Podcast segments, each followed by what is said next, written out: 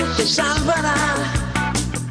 Levántate y lucha, esta es tu pelea. Levántate y lucha, no voy a luchar por ti.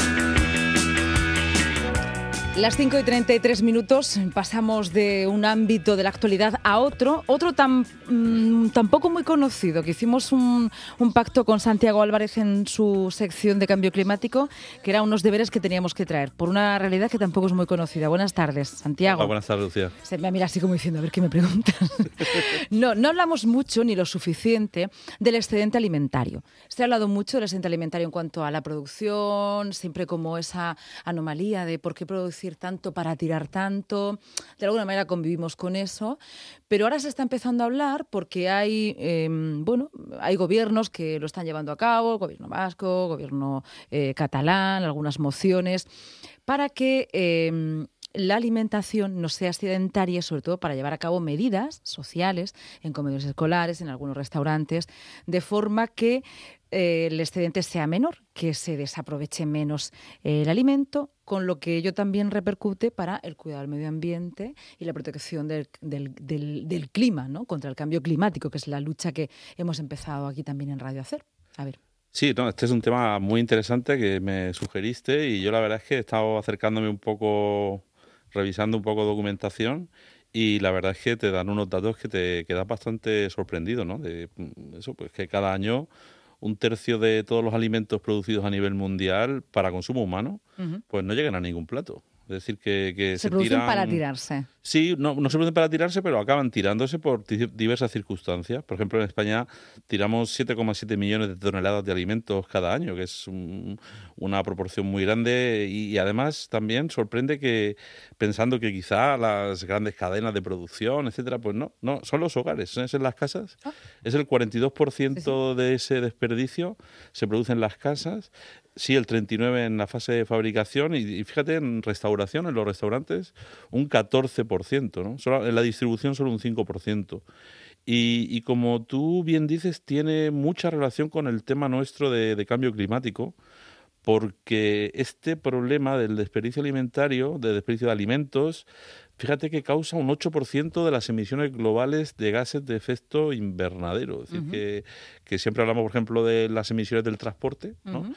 pues está casi equiparado. ¿no? Así que realmente... Es decir, nuestra basura eh, aunque reciclamos y siempre aconsejamos el reciclaje, pero luego esto se lleva a sus plantas de reciclaje que también consumen energía, pues bueno, para transformar esta basura, aunque sea para reciclar otra vez el vidrio o para saber qué hacer con el plástico, incluso la materia orgánica, pero todo esto también consume una energía y hay una huella. Claro, claro. Y además, eh, toda la, la energía y el consumo de recursos naturales que han sido necesarios para producir esos alimentos. Yeah.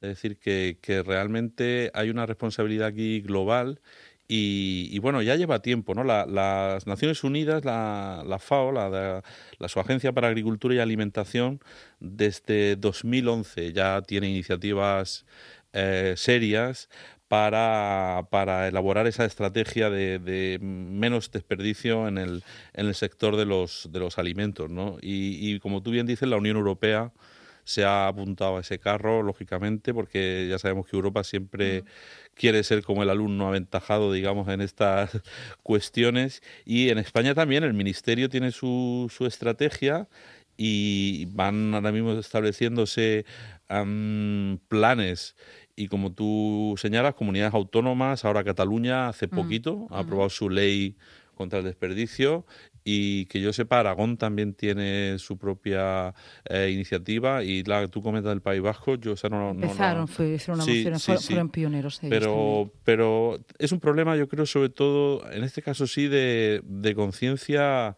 ciudadana, ¿no? Porque fíjate que hay encuestas que dicen que casi eh, el 95% de los ciudadanos estaría de acuerdo en que los supermercados donaran a bancos de alimentos uh -huh todos los productos que, que están a punto de sí que están a punto de caducar que ellos saben que no van a vender y, y sería muy interesante no lograr que eso se, se produjera no uh -huh. cómo tienes la nevera Santiago mi caso particular sí, sí.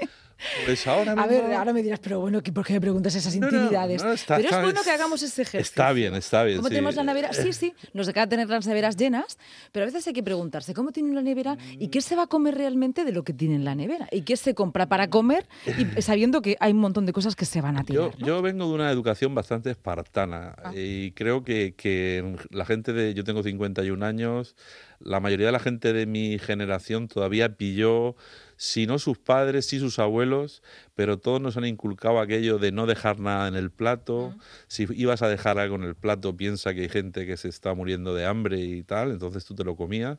Cosa que no siempre eh, creo yo que sea buena, porque a veces se llenaban los platos demasiado y, y esta cuestión también está ligada con el sobrepeso y, Sí. con, y con los malos hábitos alimentarios, ¿no? Pero sí, en mi caso los restos se reciclan, la verdad. sí, me cuesta mucho tirar nada. A veces, si, si hay que tirar alguna fruta o alguna verdura que se ha, se ha pasado, procuro in- imaginar si hay alguna opción de, de reutilización eh, en zumo, en, en puré. Esto está muy bien, pero nosotros aprendemos, ¿no? Es un referente aquí con cambio climático y apuntamos. Bueno, lo, que sí, en eso, fíjate, tienes toda la razón, porque ahora, sin embargo, yo creo que ya nosotros a nuestros niños no los hemos educado en eso. Y, mm, y es verdad, cuando estamos así con, con amigos o con otras familias y tal, ves las costumbres que hay y a mí me escandaliza muchas veces. Lo que pasa es que no dicen nada, ¿no? Porque, porque bueno, est- estás conviviendo, ¿no? Pero cómo se tiran las cosas, ¿no? Cómo, cómo se compra eh, y lo que no se consume en ese momento, esto ya se tira, ¿no? y, y a mí me- me- me produce un, un rechazo, no por cuestiones de cambio climático ni nada, porque eso, eh, la educación sí esperemos que las nuevas generaciones lo vayan asumiendo, sino por la misma idea, ¿no? De, de que algo que se ha producido con esfuerzo, con trabajo, un alimento rico en, en vitaminas o lo que sea, pues va a acabar así, sin más en la basura, ¿no? Bueno, Siempre no me cuesta... Sin más en la basura, por lo que nos estabas comentando, se llega a la basura, pero luego hay todo un tratamiento de la basura que además, pues bueno, también es contaminante. Es decir, si, si tiramos Bueno, menos, el tema residuos. ayudamos menos a... Claro, claro. Bueno, siempre la primera política en residuos es reducir, ¿no? Es Claro. reducir su producción, ¿no? Luego ya viene reutilizar o viene eh, revalorizar o lo que sea, ¿no? Último, su depósito en vertedero, ¿no? Pero que, bueno, por desgracia sigue siendo una práctica bastante habitual. Pero como tú bien dices, lo primero es reducir, ¿no? La, producción de- del, del residuo. Y eso en el caso de alimentos, además, como lo que te he comentado, ¿no? Que, si piensas la cantidad de agua, por ejemplo, que ha sido necesaria para producir, pues no sé, una fruta, ¿no? Una piña, por ejemplo, o un aguacate, ¿no? Que son tan consumidores de- de recursos. Pues que menos que intentar a toda costa que eso pues sirva a alguien, ¿no? O en todo caso que pueda servir eh, de abono o de compost, ¿no? Que eso también es una cuestión que quizá en España por lo menos en lo que yo conozco, no tenemos muy asimilado, porque es verdad que todos, o creo yo que la mayoría ya separamos bien la basura, pero la que es basura orgánica no tiene todavía un, un apartado específico. Es difícil, ¿no? Huele, hace calor, eh, eso hay que gestionarlo, pero sería muy interesante, ¿no? Tener una posibilidad de que toda esa materia orgánica que se tira se pudiera reutilizar. Y por supuesto, lo que hemos hablado tantas veces, ¿no? El- el- aquí en la estrategia para la reducción del desperdicio se insiste mucho en el, en el empaquetado de los alimentos, en cómo podemos conseguir que, que aguanten eh, Más mucho tiempo, más ¿no? tiempo, efectivamente, ¿no? Y ahí pues, pues se pide la, la colaboración en realidad de todo lo que es la cadena alimentaria, ¿no? Es decir, de todos los productores, de, los distribuidores, los eh, eh, lo que hemos comentado antes, ¿no? De que los productos que vayan a caducar pues también tengan su, su, posibilidad de, ir a, a bancos de alimentos o gente que lo, que lo necesite antes de que se tire y, y ya en los hogares la responsabilidad es nuestra, ¿no? De que, de que eso pues se le dé un, un buen uso y, y por lo menos si al final hay que tirar algo, pues por lo menos que no genere contaminación y no genere. Tú fíjate qué datos, ¿eh? por ejemplo, dice en el caso de la Unión Europea se estima que entre el 30 y el 50% de los alimentos se pierden o desperdician antes de llegar al consumidor. El 30 hasta el 50%. Y España está ahí en un sexto lugar, ¿no? Con, con un desperdicio de alimentos de 7,7 millones de toneladas anuales, ¿no? Realmente son datos que, que, bueno, gracias a tu sugerencia de, de- de, eh, tocar este tema, pues te, te sorprende, ¿no? Porque te acercan a realidades que sí sabes que son importantes, pero no tanto, ¿no? Estamos tocando hoy realidades que, que desconocíamos en profundidad, ¿no? Y, Sí, sí, y has sí, dicho, sí. concienciación ciudadana, pero bueno, sabes que es el eterno debate. La ley también genera conciencia. Tú eres profesor de Derecho. ¿m? Sí, no, y además siempre lo digo que las leyes eh, tienen una función didáctica y, y propagandística en el buen sentido de la palabra, ¿no? De lanzar mensajes a la, a la sociedad.